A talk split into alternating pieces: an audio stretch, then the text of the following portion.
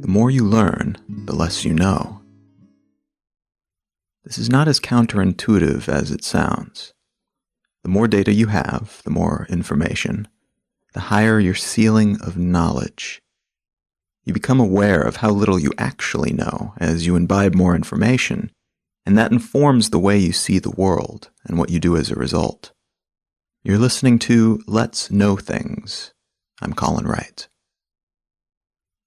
Let's Know Things is about filling up the space between the facts we have and our ceiling of understanding. It's one thing to read the news, to know facts and data, but it's another thing to understand it in context. That's what this podcast is about. By unspooling a story and tracing the many tendrils of context, we'll explore the bigger concepts that inform what's happening around us. We'll try to understand not just what's happening, but why on earth we should care to begin with. How this information impacts us and maybe even invites us to change. We'll identify some disparate dots and connect them and at the end of each episode, we'll hopefully end up with a better idea of what the bigger picture looks like. I want to start this episode, this first episode of the podcast, by talking about a word that I came across recently contextualism. Now, contextualism is one of those really wonderful words that you discover that describes something that you didn't realize you were having trouble describing before. Contextualism refers to a collection of ideas that orbit around the concept that context matters. So it means you can say something is right in one context, but that same thing can be wrong in another. This applies to things like ethics, but also in terms of our understanding of truth. It means that I can refer to myself as I, and so can you and we can both be right. We can both be I, according to our own individual context. It also means we can apply different standards to the way that we perceive the world. A great example of this is actually given on the Wikipedia page for contextualism. If we're speaking as skeptics, as people who question everything, question the nature of reality and our ability to perceive it, you can't just get away with saying something like, I have hands. Because for, for myriad reasons, you may not. You may not be able to actually say definitively that you have hands because from the skeptical standpoint, it may be that your perception is flawed or what you deem to be your perception is actually the result of some other mechanism. And so in that context, the context of a skeptic, saying I have hands is something that doesn't fly. Whereas if you're sitting at a coffee shop with some friends and you say something like, I have hands, it's a weird thing to say, certainly, but you can say that with authority because in that context, sitting in a coffee shop with friends, you are not probably questioning the nature of reality.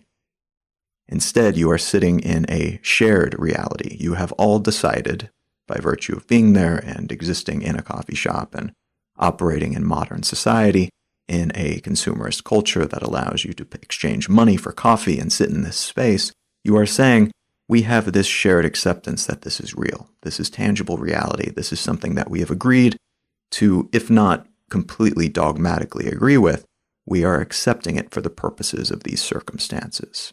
The right here, the right now, we are going to agree that this is real. And so it's the same statement in two different contexts that we can agree or not agree to accept. So it's the exact same statement, but depending on the circumstance, depending on where it is spoken and in which context it is spoken, it can mean two very different things. It can mean an infinite number of different things because depending on the context in which you speak those words, they will have completely different meaning. And contextualism is the understanding of that. It is, in short, the understanding that the same thing, the same collection of data, can mean very different things depending on the circumstances, depending on the variables, the environment, the people involved, etc. I love this word for a lot of reasons, but one of the reasons that I love it is that it allows us to question things, to be more like skeptics, while also allowing us to exist in real life. Because there is a point where questioning everything pulls you away from the shared, maybe dream that we all live in, this accepted reality that we have. And as a result, maybe you're not able to enjoy some of the benefits of living in that shared dream.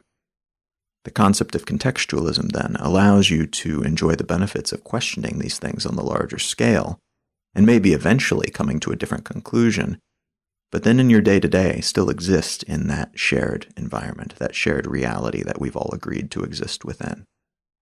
It allows us to question without giving up all of the things that we're questioning, which is good because I tend to think that we're all better off when we are able to see ourselves as philosophers, if not in the scholastic academic sense, at least in the day to day, I'm going to question my life and my choices and my reality sense.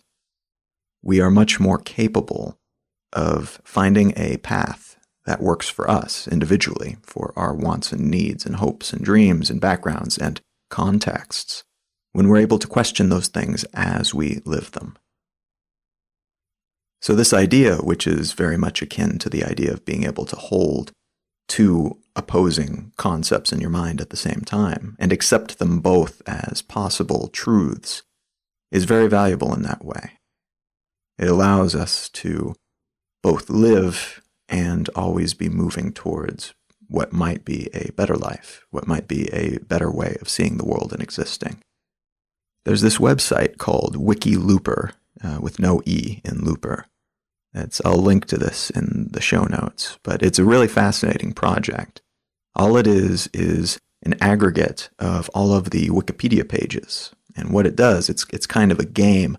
You choose any page, you choose any topic on Wikipedia, and then it traces that topic back through the links of other pages that it's connected to, eventually finding the biggest page that it's attached to. So the most core concept or thought that every single page on Wikipedia leads back to. And it became kind of a game among the people who built it and the people who found it initially to see how many steps between each of these pages it took before you got back to the page for philosophy. There was even a page later published of all of the links, and there weren't many, all of the links to different pages that did not lead to philosophy at some point. The point being that everything, even the most mundane, seemingly completely separate topic, eventually leads back to philosophy in some way, not just on Wikipedia, but in life. Every decision that we make, every purchase that we make, every job that we take, every sexual encounter that we have, something about that leads back to philosophy, the way that we see the world, the way that we think of reality. And so being able to understand that and being able to see ourselves as people who are capable of not just questioning that, but exploring it and sharing what we learn. Being able to do that empowers us in so many different ways and allows us to have much deeper, larger scale conversations than we might otherwise have. Now, not everybody is as excited about the concept of contextualism as I am.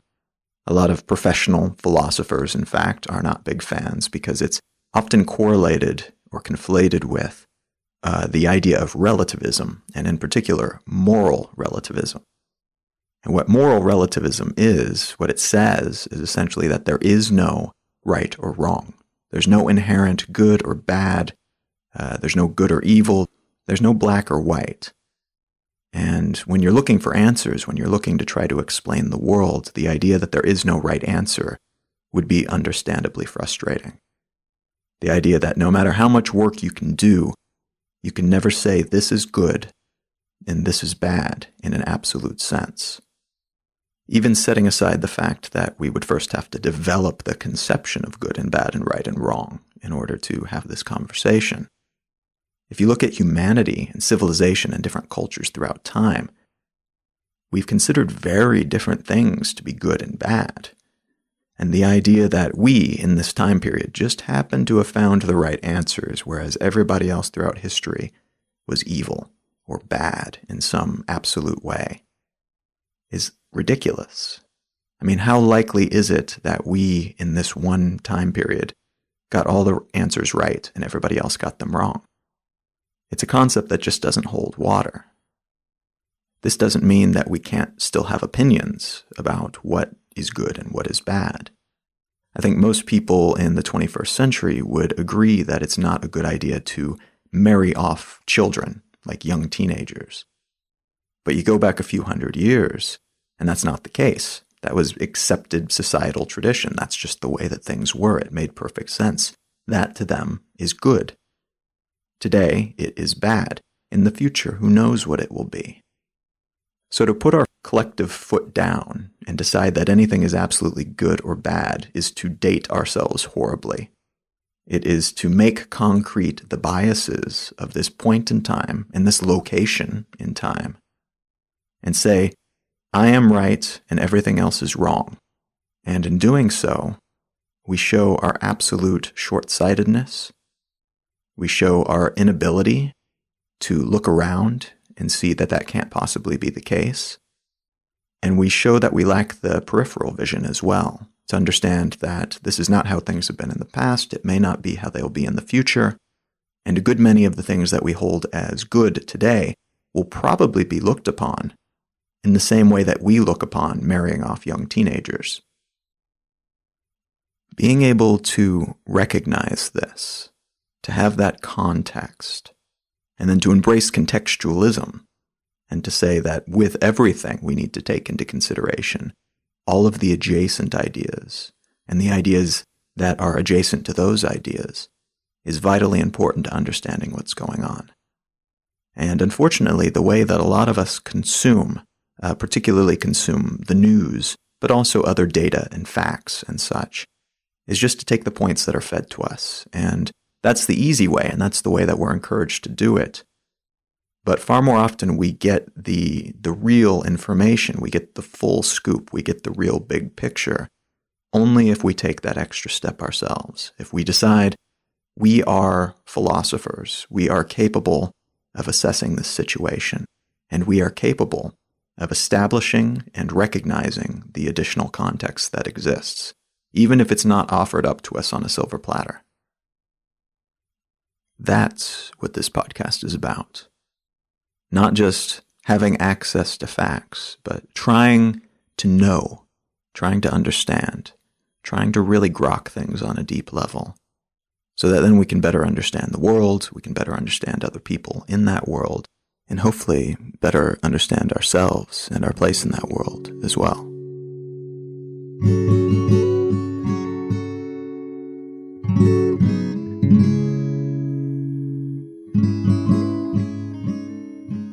So, what I'd like to do each episode is take an article or some other piece from the internet or elsewhere and use that as a starting point for a larger conversation.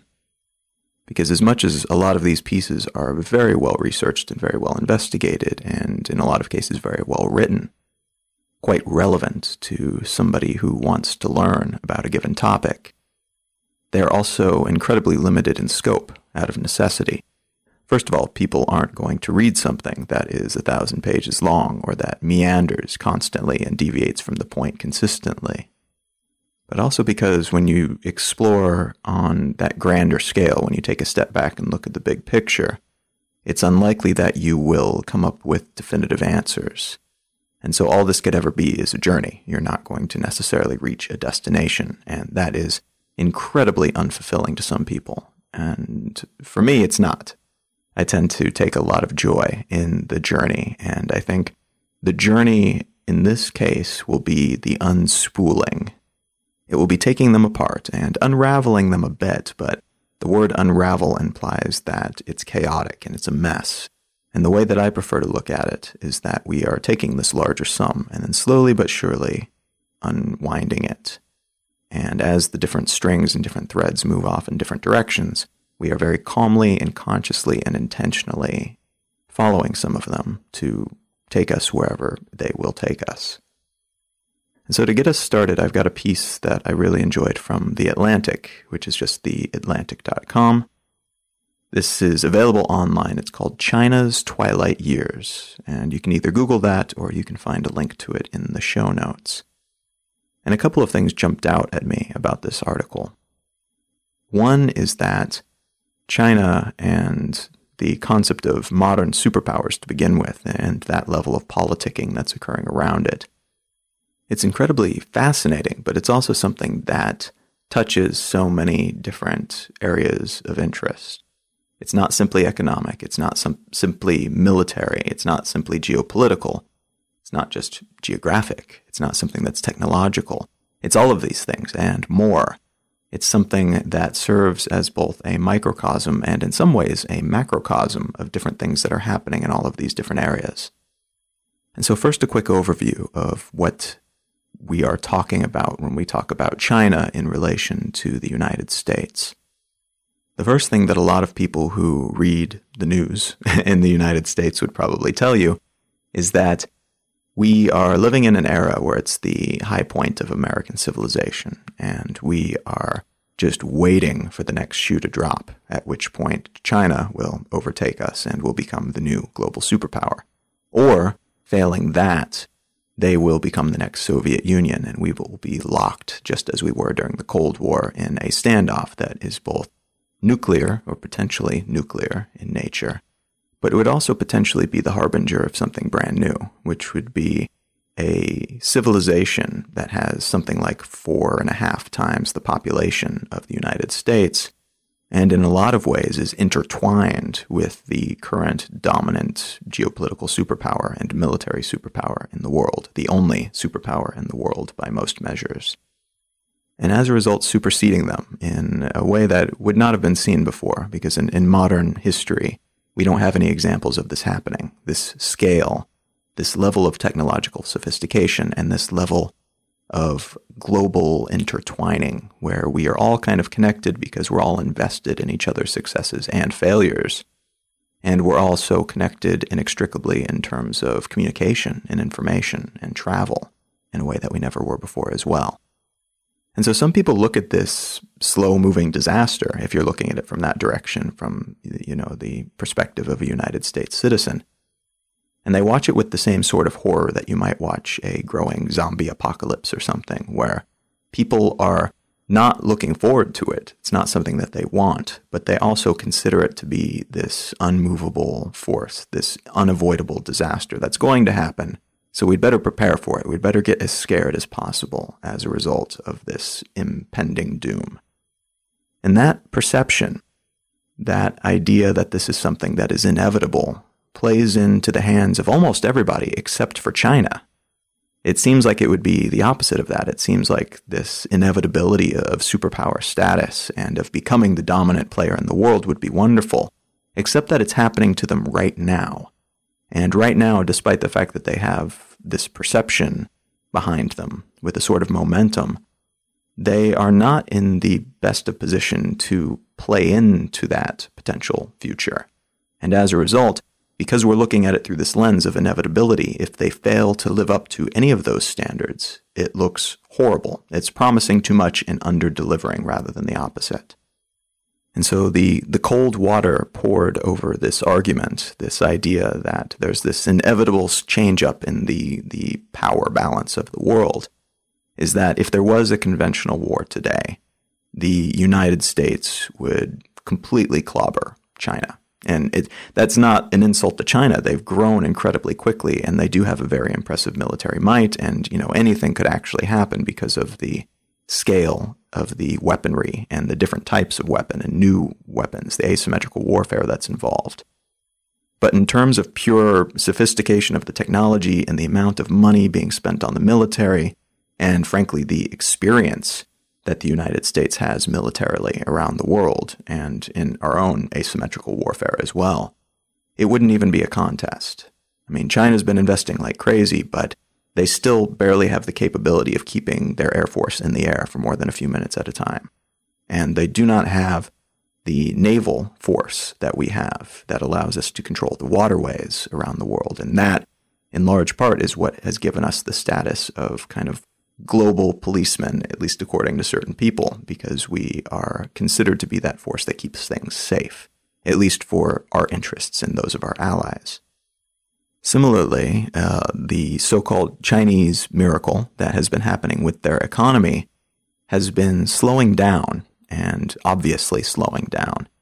And that's not good because by a lot of different estimations, the numbers that they were showing to begin with, these wonderful numbers in terms of this rampant growth of their economy and the increase in their middle class and all of these other metrics that they were using to gauge success, these have been widely considered to be doctored numbers. Because it's an authoritarian government, they're able to largely control what type of information gets out to people. And so a lot of the the information having to do with their economy and their stock market and these different metrics of success were considered to be not legitimate, or at least very much fluffed up. These were pufferfish numbers that were made to look much bigger than they actually were.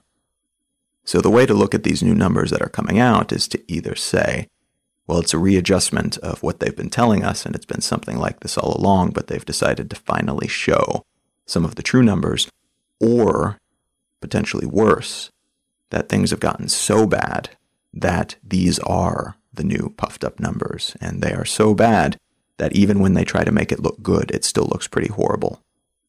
Now, you may have heard a bit about what's happening in the South China Sea. This has been the topic of many different think pieces and stories and analyses lately. And rightfully so, because it is a pretty substantial move for the Chinese government to try to take over this area or expand their aura of influence, their sphere of influence, further out into the South China Sea.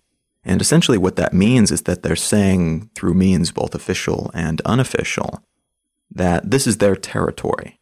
This is a part of the ocean that is part of their territory. It's part of their cultural heritage, their government control, their, their military influence. And as a result, they get the rights to the minerals there. They get first dibs on fishing. If anybody wants to pass through there, they have to check for China's permission. And that's a really big deal because a substantial portion of global trade goes through that area. And so, if they gain control of it, if they are, become the de facto owners, the leaders, the policemen in that area, they have then replaced the US as the naval police in that area.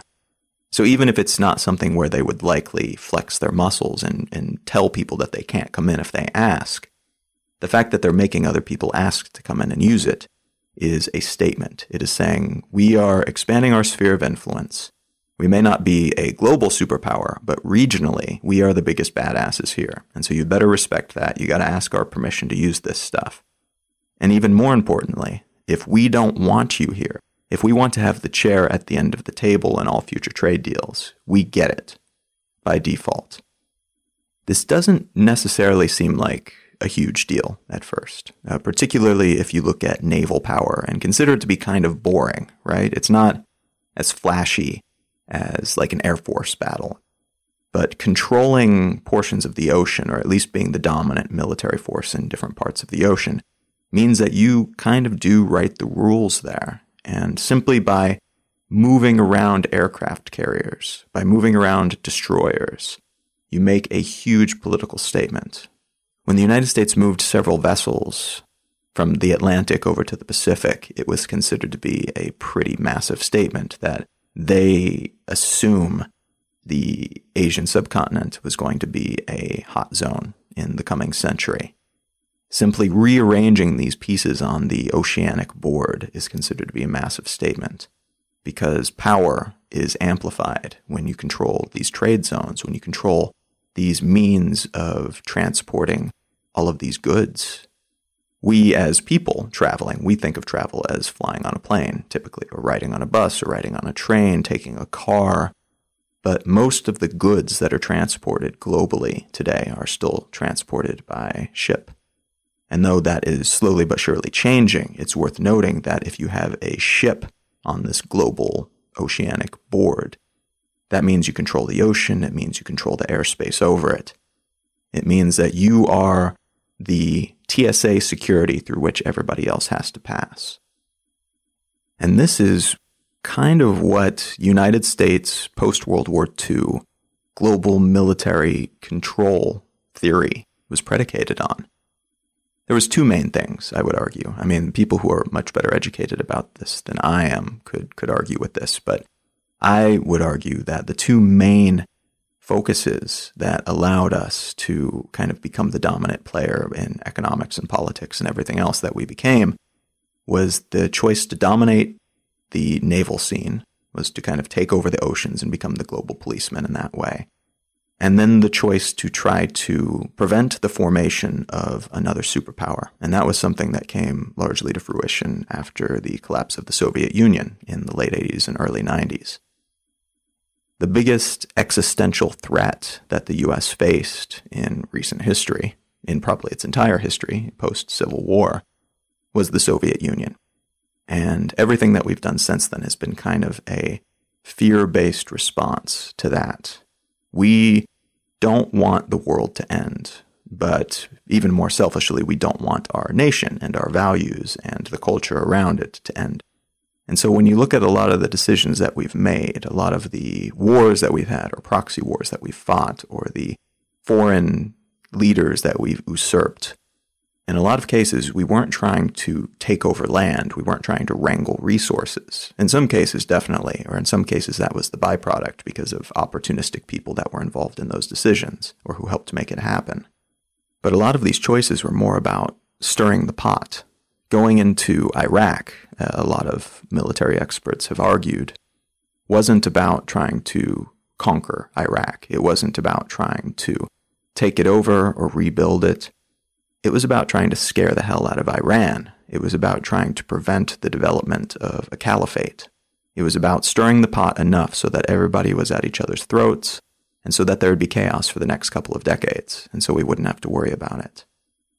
I am not a military expert, but the people that I read on this, the people who tend to be military experts, uh, a lot of them tend to think some version of this that American foreign policy, our military policy especially, but in some cases other aspects of our foreign policy as well, is predicated on the idea that it is the moral decision to prevent the development, the emergence of new superpowers. Because we are the only ones, according to this theory, that can be trusted with that type of power.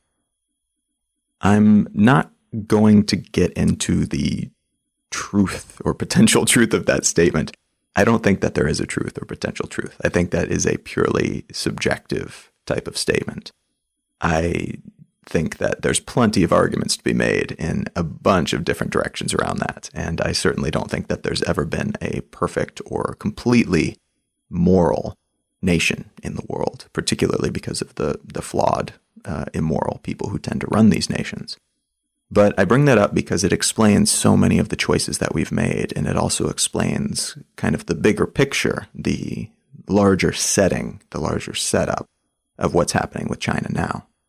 To maintain that kind of control, to maintain the singular status of superpower in the world, and lacking the Soviet Union as a good counterbalance, a good bogeyman, China has become the de facto stand in China has become the country that politicians and economic leaders and military leaders are able to point at and say, look, we need to stay frosty here. We really need to get on our game. We need to invest in the military. We need to invest in our relationships and build our defenses. Because if we rest on our laurels at all, these guys are going to unseat us. We will be replaced. We can be replaced. And the usefulness of this narrative cannot be overstated. If you become a superpower and see yourself as a superpower and you believe you have nothing to worry about, you have lost the fear of the darkness, you have lost the fear of the jungle, you've lost the fear of any other nation threatening your existence, then you are less likely to make difficult decisions and less likely to suffer for a cause. And frankly, you're less likely to feel patriotism you're less likely to look at yourself and the people around you as us because there's no them. There's no other to look over the fence at and to unify you, to say, look how similar we are. Look how different these crazy people are. Look how they're threatening our existence. And it's very, very difficult for anybody in control to get their population to follow along with them if they don't have an other to show how different and how scary the rest of the world is, and how much we need to unify and make sacrifices if we're going to survive. Now, this is becoming ever more important. I, I, would argue it's always been important. If you look at a lot of the propaganda from World War I, World War II, even during the Cold War, it's very, very clear that this is happening. Uh, it's very, very clear that the people in charge will do what they can to draw lines to draw distinctions between people across the border. No matter how similar we are, no matter how many things we have in common, what needs to be emphasized are the differences because then they are able to rally us together and to make us feel like part of a tribe. And it's like sports teams at a certain point. We've got our logos, we've got our flags, they've got their logos, they've got their flags. We don't know why we hate them, but we do. And we do because it helps us unify. It helps us rally around what we perceive to be a common cause. This is an increasingly difficult argument for politicians to make, however, because we live in the future. We live in a time where we are largely a solid portion, about half of the planet, is connected. We can reach out and talk to each other and see each other instantaneously. We can share our thoughts, we can share our photos of our surroundings. We have connections with people who, in the past, even just a few decades ago, would have been absolute mysteries to us. And as a result of this, it's increasingly difficult for politicians, for people in charge in general, to get away with blanket statements about the other. Because a lot of us know people from across borders now. A lot of us, if we don't know them directly, we know of them, or we know somebody who knows them, or we've seen a video of them, or we follow them on Instagram.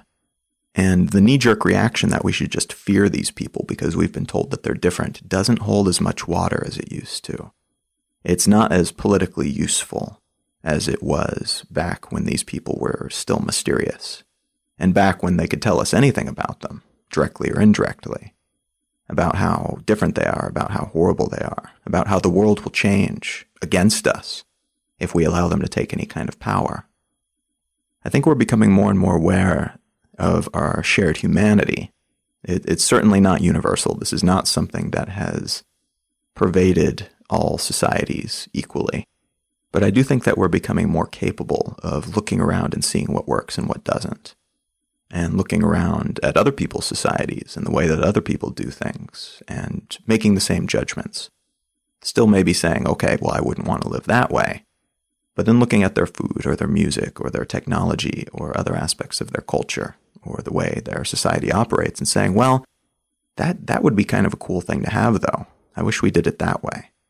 This is inconvenient for people who live by tribal rule, for people who keep us rallied around brand America or brand China, for people who demand that we love, you know, our country, our flag, our logo, whatever it happens to be, out of brand loyalty because we are supposed to love them and support any choices that they make regardless.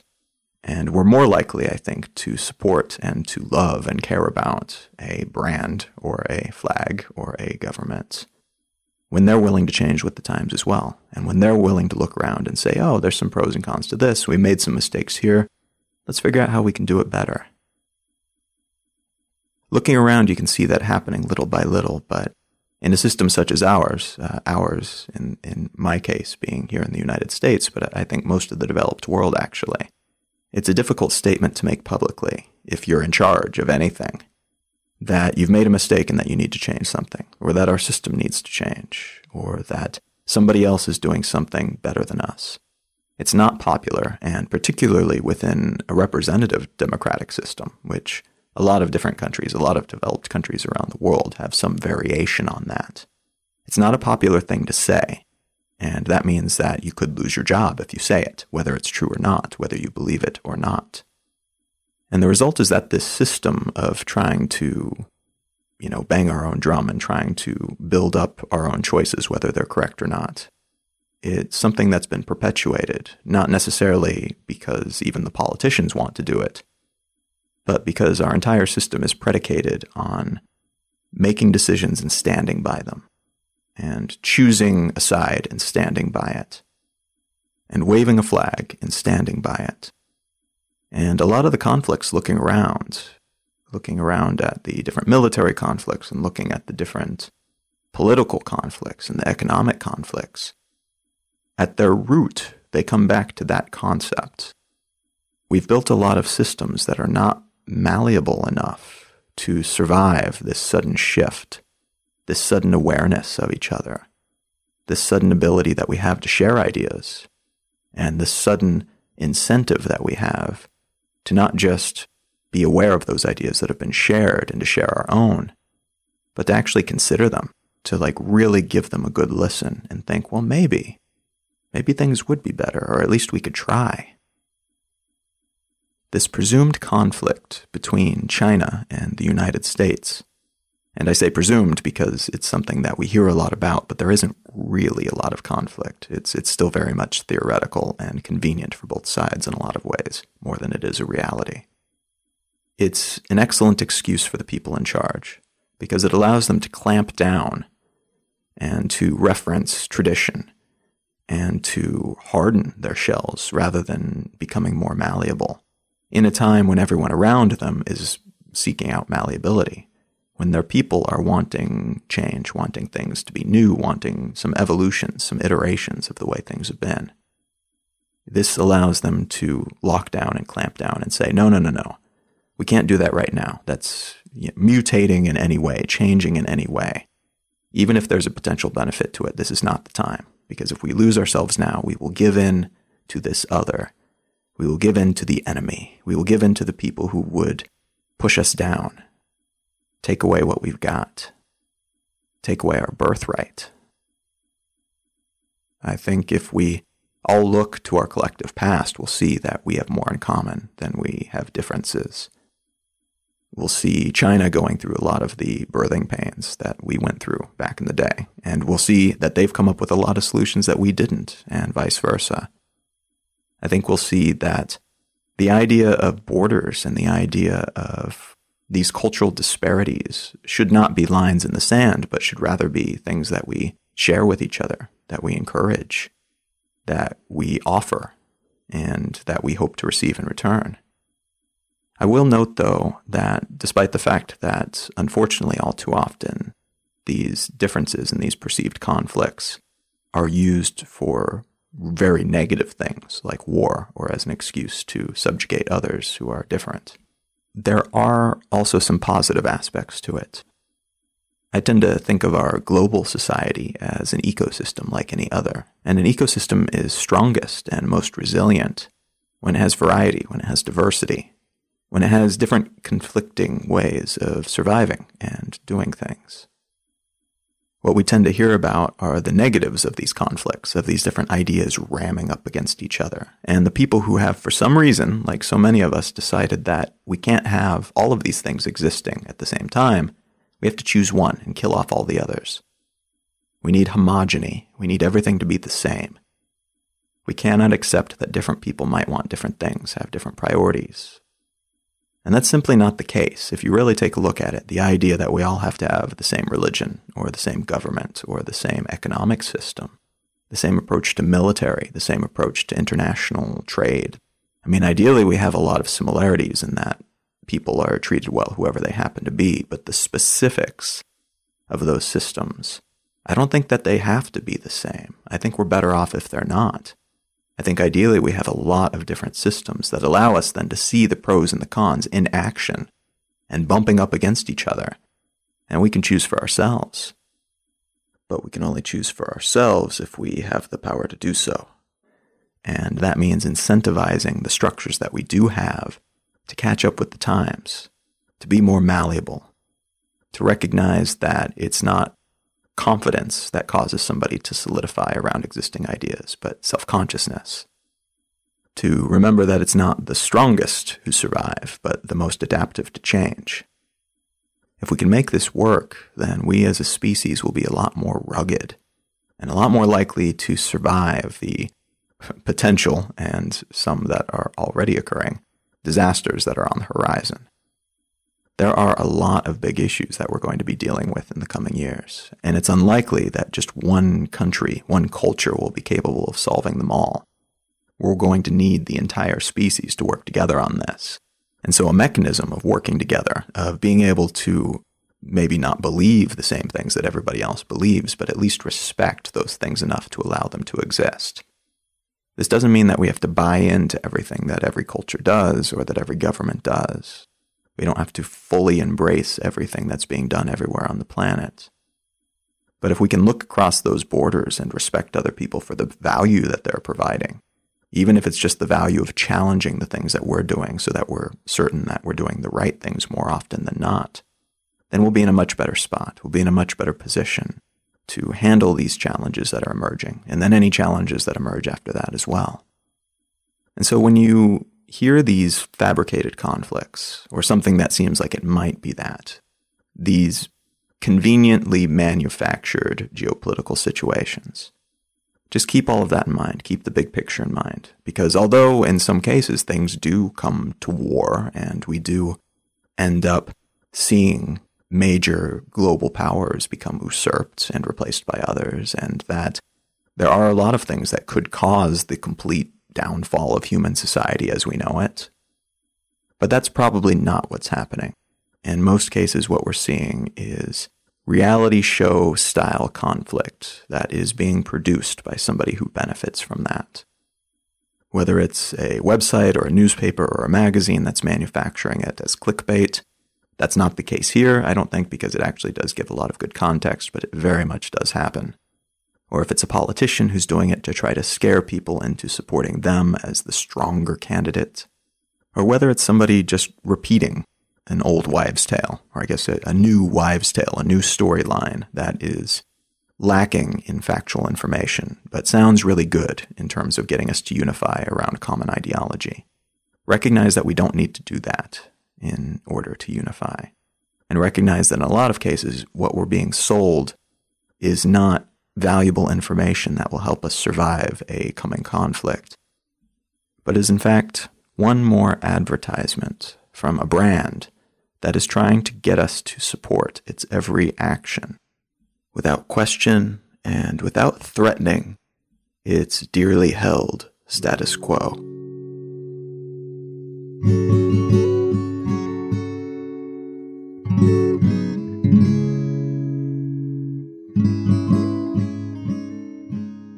There is, of course, a lot more to say on this subject.